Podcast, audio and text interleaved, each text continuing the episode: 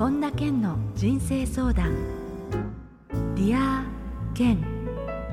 皆さんこんにちは。本田健の人生相談 Dear 健。ナビゲーターの小林まどかです。健さん今日もよろしくお願いいたします。よろしくお願いします。さあついに2022年この回がラストの配信ということで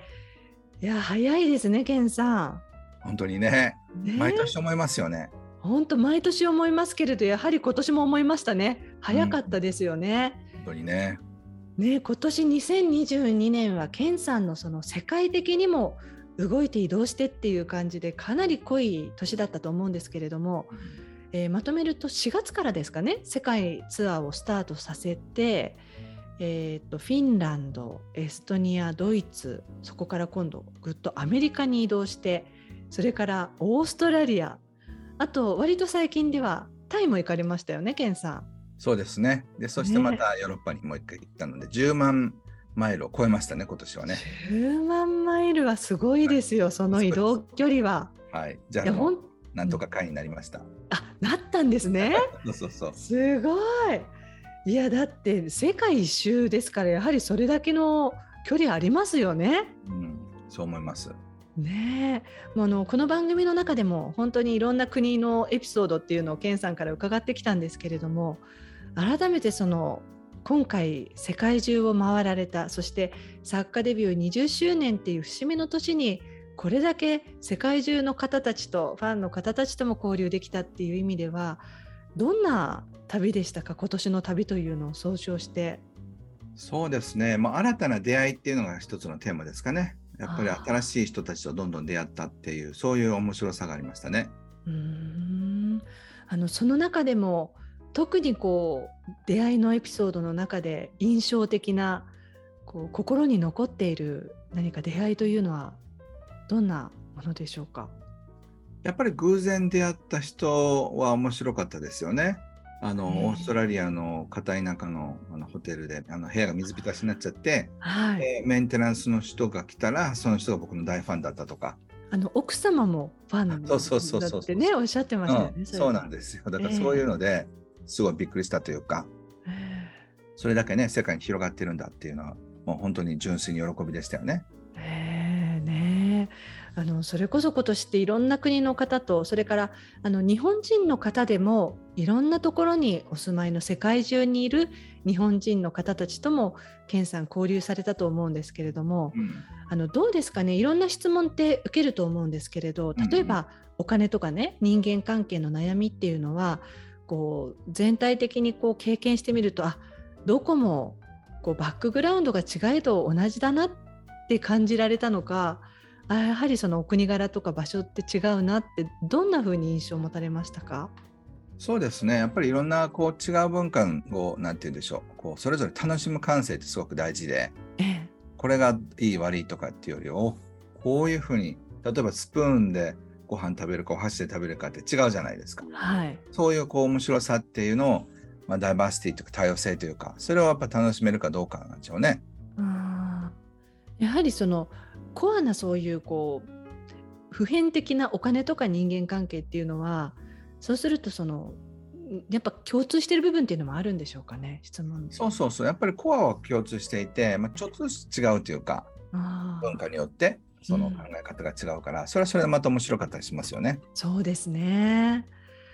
はいということで早いもので今年ラストの配信なんですけれども、えー、今日も最後までお楽しみください。ケンさんよろしくお願いいたします。よろしくお願いします。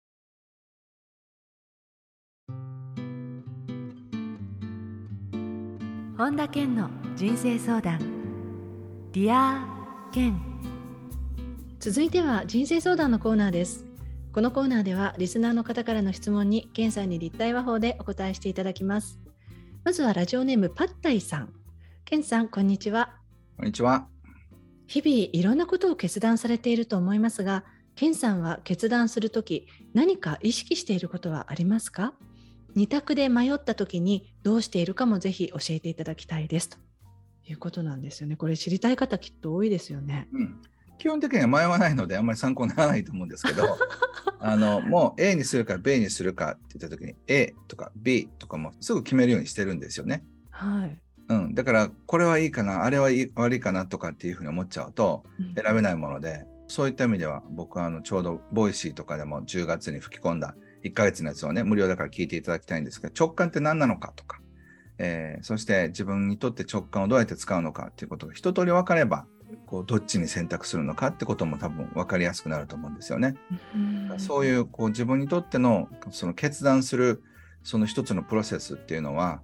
まあ本当はね20代ぐらいでちゃんともう完成させるべきなんですけど、まあ、40代50代60代で迷ってる場合じゃないというかちょっと遅すぎませんかって感じですよね。だからその歯磨きの習慣とか歯をどうやって磨いたらいいのかっていうのは 50代から学ぶもんじゃなくて それってあの8歳ぐらいで学ぶ本当はもんなんですよね。うん、だからそのよほどそういうふうな仕組みをちゃんと作っとかないと、うん、普段から膨大に無駄になる時間が多いわけですよ。うん、だからそれをその持ってないっていうのはすごい損してるとぜひ思ってもらいたいですね。じゃあそんなケンさんが人生振り返って、いやこの自分が結構悩んだなっていう思い出ってありますか？何かを決断する時の。まあそうですよね。例えば会計の世界に踏みとどまるかあるいは全く違うとこに行くかとかっていうのはなかなかできなかったし作家になろうと思った時もなりたいと思ったけどもなかなか決められなかった。っていうところはありますよね。だから僕も全く赤ちゃんの頃から全部パッパッと決められたわけじゃないってことです。ただまあ最近に関しては比較的もうなんかやるかやらないかっていうのがすごいはっきりしてるから、それに関しては自分でねもうはっきりしますね。そうですよね時間って命ですもんねそこでぐるぐるぐるぐるって考えてるのと例えば検査みたいに「うんこっちこっちこっち」って言ったそれで進むのって全然スタートが違っちゃいますもんね。そうですねはい、えー、質問ありがとうございました。さあ続いてはラジオネームカイジさんです。ケンさん、はい、こんにちは。こんにちは。えー、誰かといるとその瞬間を楽しみたいという気持ちと相手にも楽しく過ごしてもらいたいという気持ちを感じるのですが誰かと会って家で一人になるとどっと疲れを感じて何にもしたくなくなりますそれでしばらくすると寂しくなって誰かに会いたくなりますもっと気を使わない相手と会えばいいんじゃないかと思うかもしれませんが誰かと楽しく過ごしたい気持ちも疲れる自分がいるのも両方とも事実なんです。どっと疲れすぎず誰かと楽しく過ごせるようになるにはどうしたらいいのでしょうか？という質問です。これってでも普通だと思うんですよね。ごくごく普通。例えば、山に登って降りてきたら足がガクガクしてどっと疲れてるんですか？らどうすればいいでしょうか？その時はやっぱり休むってことですよね。あじゃああの海地さんおっしゃるようにそういう時はちょっと家で一人になってるっていうそういう過ごし方っていうことですかね。そうそうそうやっぱり人と会うってことは自分をちょっと曲げるっていうか自分を変えないと、うん、なかなか人と楽しくねいられないと思うんですよ。ええ、多かれ少なかれ。はい、全く気にしたい人の方が少なくて。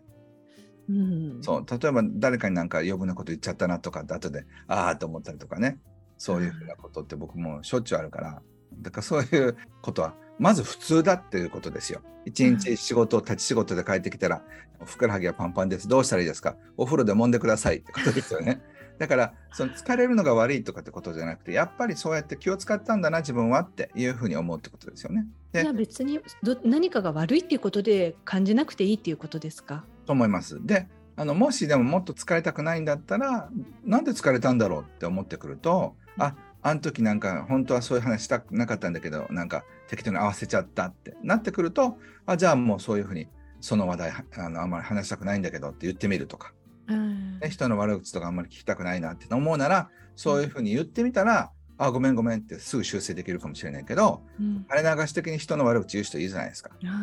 うん、でそれになんかこう否定をせずになんとなく乗ってたら自分もそのなんか悪事に加担したような気分になって後でどっと疲れるってことはあると思うんですよね。うん、うんうん、だからその自分が楽しい話題で盛り上がっていければいいわけですもんね。うんうん、ねなんかどっと疲れを感じてっていうからよっぽどなんか気づかれがでもすごいんだなっていうのをなんか読みながら。そうそう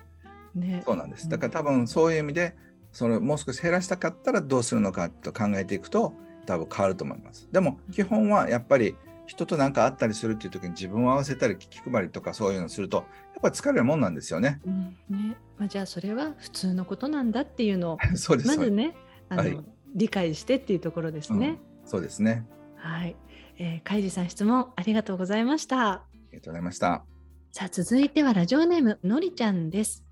えー、ケンさんこんにちは。こんにちは。以前ディアケンでケンさんが運気が良くなるものを取り入れるのではなく自分をパワースポットにすると話されていたのが心に残っています。どうしたらケンさんのように自分をパワースポットにできるのでしょうか？何か秘訣があればぜひ伺ってみたいです。はい。例えばね、この間八ヶ岳でセミナーやったんですけど、はい、そのスピリチュアルセミナーってやったことないから、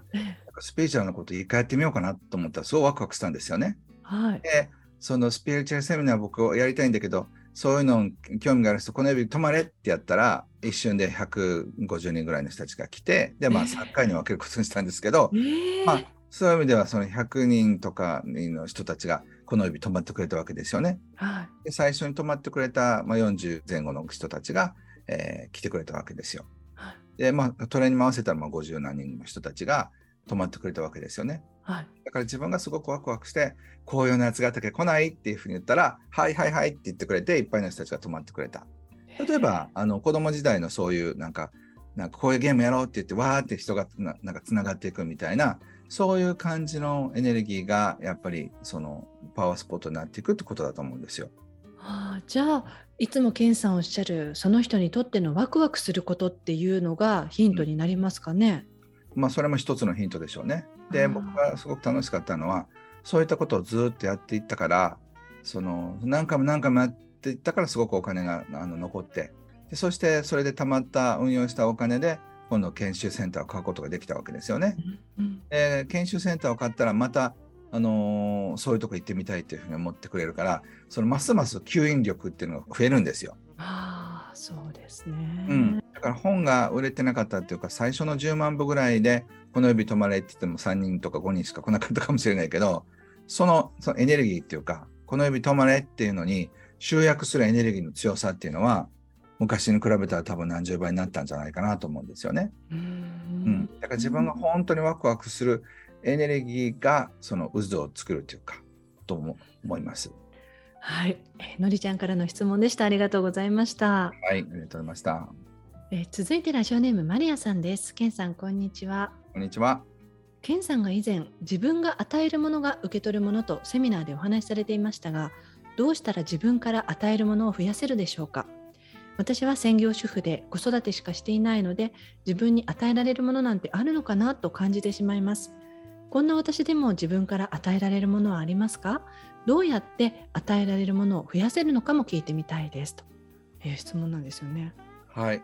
あのね自分が与えられるものっていうのは与えてみないと自分にそんなものがあったって気がつかないんですよね。うん、え例えば子育てしてて全然そう時間がないんだけどビジネスしたいなと思ってた人がね子供にバイリンガルとかトレーリンガルの教育を受けさせたいと思って。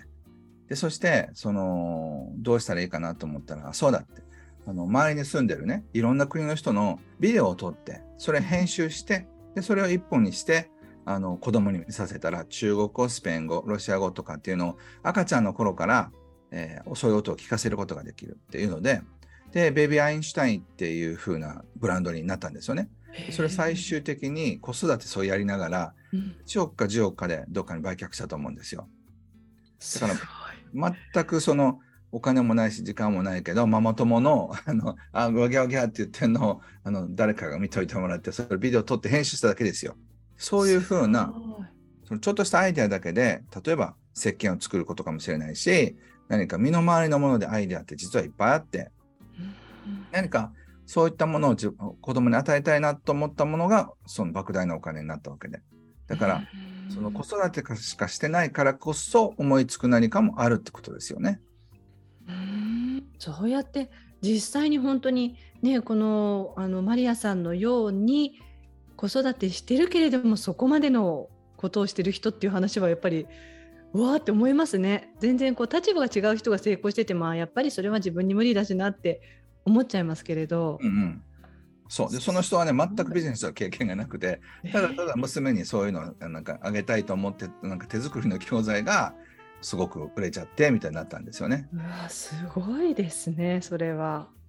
そうでもね、そんな難しいことじゃなかったはずなんですよ。今なんて iPhone だってもっと簡単にできるじゃないですか。そうですね。うん、でその近所のその同じ保育園に通ってるお友達のあれを取っただけでそれができたってことだからいやすごいそれはすごいそうアイディアがねどうどこにあの転がってるかっていう感じですよね。そうなんです。だからそういう意味では全く何もやったことない人で成功した人の話をいっぱい Google とかで調べてインターネットでサーフィンやってたらなんか思いつくんじゃないですか？ねえ。はい、えー、マリアさんからの質問でした。ありがとうございました。はい。ありがとうございました。以上人生相談のコーナーでした。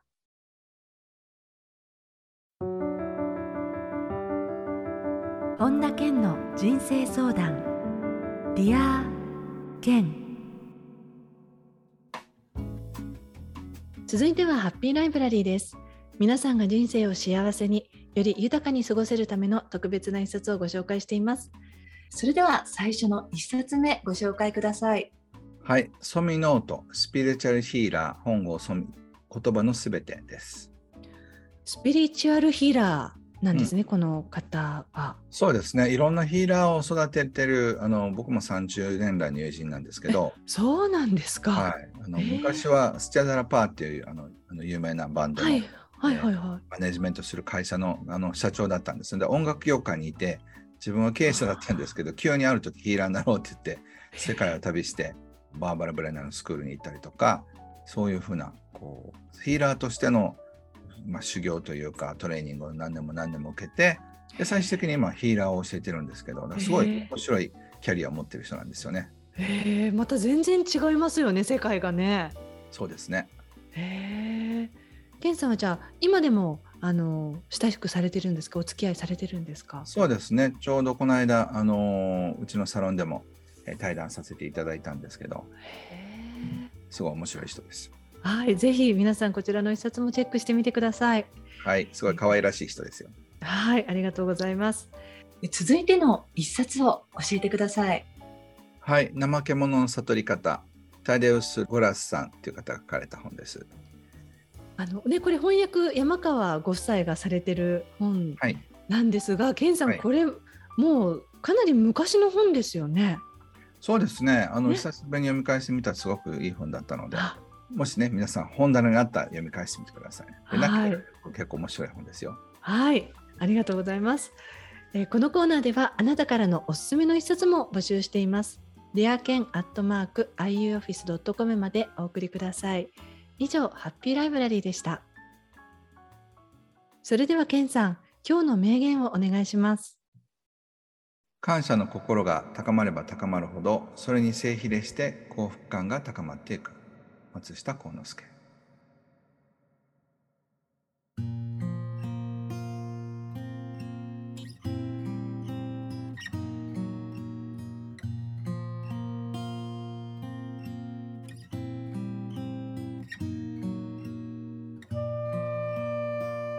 本田健の人生相談リア健いかがでしたでしょうか？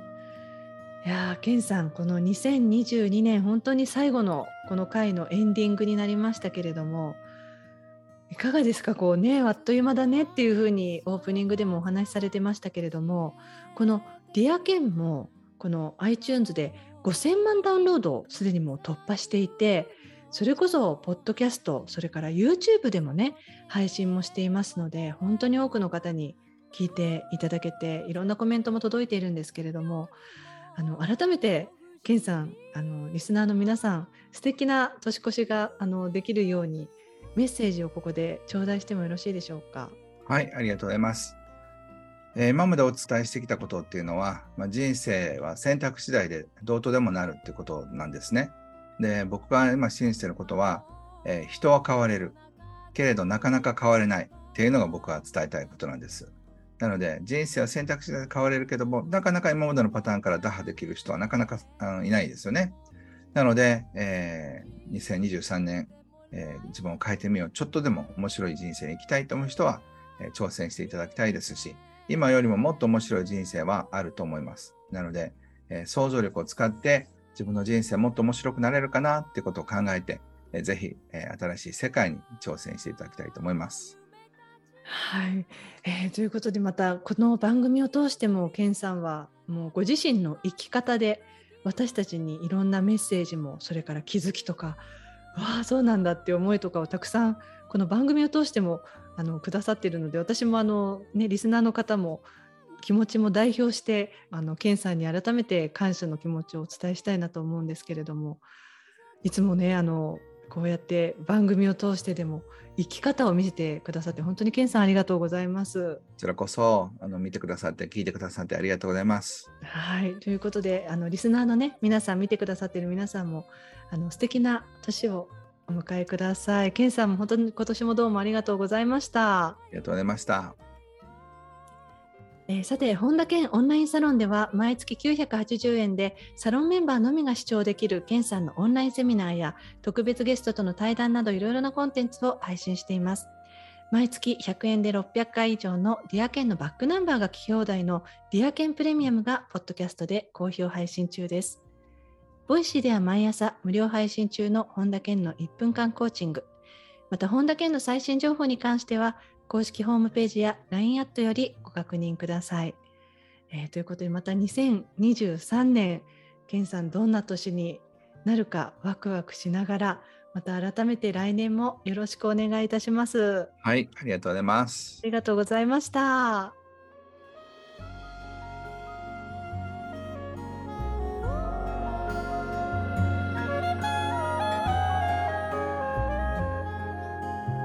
最後に本田健セミナーに関するお知らせです。2023年1月より毎月1回本田健から直接学べる本田健オンラインメンタープログラム2023が開催されます。詳しくは本田健公式ホームページよりご確認ください。夢の魔法の不思議本田健の人生相談 Dear 健。この番組は提供アイウェイオフィス。プロデュースキクタス早川洋平。制作ワルツ高知博桐原哲人。ナビゲーター小林まどかでお送りしました。